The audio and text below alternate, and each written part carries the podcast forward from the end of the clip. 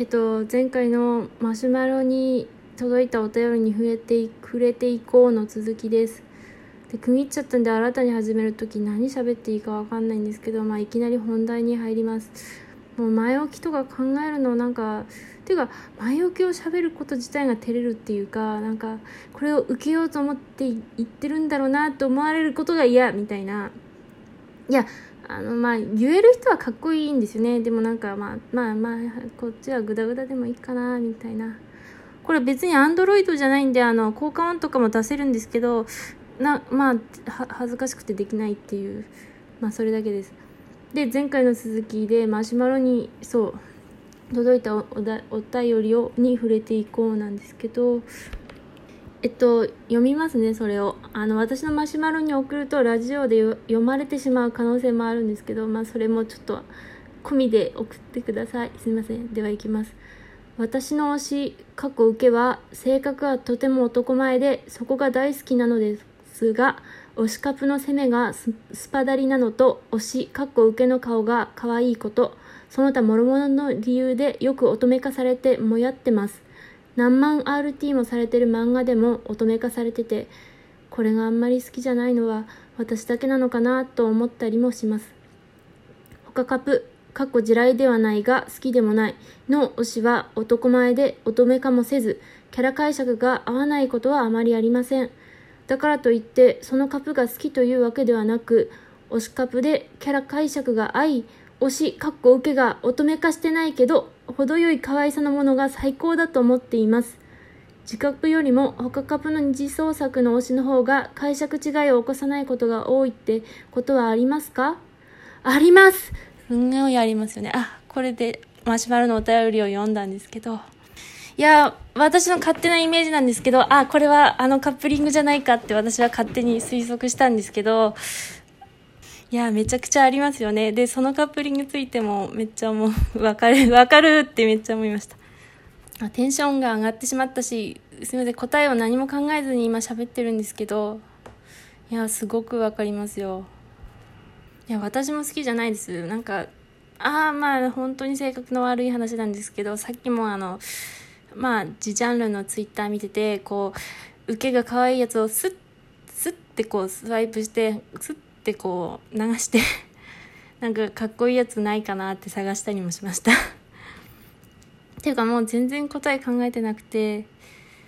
あ分かりますよ。でもたまにたまにいや答え全然考えてなかったんですけどピクシブとかを見るとでも本当にたまにそういう作品もありますよね。あの小説とかで本当そういうのに出会うとめちゃくちゃ感動してその人の他の作品も読んでああこれだよこれこれって私の中で勝手にその作品が王道化されていやこれが当たり前だよなって思ってツイッター見て嘘でしょってなるんですけど。いやめちゃくちゃわかりますよ。もしかしてラジオを聴いてる人も分かる人が多いかもしれませんね。私がなんか女体化が地雷とか言ってるから共感できる人しか聞けないんじゃないかななんて思っちゃうんで。いやでもこれ解決解決ってやっぱ自分で書くしかないんですかね。いや本当に難しいですよねこの問題。っていうか私も多分もしかしてあのカップリングかなって思うしまあ違くてもそうなんですけどうちはまああるカップリングがまあ正直言うと地雷でまあっていうか、まあ、似たようなカップリング大体地雷なんですけどでももしその受けが可愛かったら多分見れるはずなんですよ。まあ挿入は見れないかもしれないんですけどすいません私はそういう感じ。でも見れるはずなんですよ。あのよく乙女化されてるのが回ってくるからうわーって思っちゃうだけでどっちかっていうと私はそれ相棒って感じでもむしろブロマンス系で好きなにこの2人はブロマンスで超好きって思ってるやつがこのこう BL 化されてるとうちはちょっと地雷になる雰囲気っていうかそういう気持ちがあったりするんであれなんですけどだからこう対等でいてほしいっていうかどっちかがなんていうか男同士だから乙女化されちゃうとそれも本当に男女の関係になっちゃうんじゃないかって。なんか男同士だとあこれは私の勝手な考えだしちょっとマシュマロからもずれるんですけど男同士ってまあ普通男と女だったらなんか女の子のそのあの胸とかお尻にこのこう浴場してその何？フェロモンを感じてこうやりたいっていう気持ちで口説いちゃったりするじゃないですかぶっちゃけると。なんかもう性格とかよりも見た目でこうまあ雰囲気もエロ目的でやりたい好きだってなっちゃったりでそのまま割とこう女の子は守るべきものを可愛いっていう思いで割と付き合っちゃうっていうこともあると思うんですよ。まあそれはそれで美味しいんですけどあとまあ男女カップリングだとそういう欲望の後に精神的なものが来ると私は思ってるんであの読んだことがあるんですよ。女の人はこの男の人の何財産とか経済力とかまあ、同じことかそういういろんなものを評価してだんだん好きになっていくのに対して男の人はもうやりたいとか顔が好みから入ってってだんだん性格を見ていく女の人が加点方式なのに対して男の人は減点方式だっていうのを読んだことがあるんですけど、まあ、そういう感じの男女の差っていうものが男女カップリングだとあると思うんですけどでも男同士ってそうじゃないじゃないですかって私は思うんですよ。なんかやっぱ対等から始まってるっていうかまあもちろん相手の男に浴場したりっていうことはあると思うんですけどでも入りが違うまあもうもうガチゲイとかだったら分かんないですけどでもなんかこいついいなってこうちゃんと人間として見れてるっていうイメージがあってこいつ人間としていいなからのまあこれはもしかして現実の世界ではこういうのは存在しないのかなかなかレアなのかもしれないんですけどこうだんだんこういいなっていうものがセックスへとつながっていくっていうのもなんか男同士の良さだと思うんですよね。あもちろん最初からやっちゃってでだんだん心がついていくっていうのももちろんいいんですけど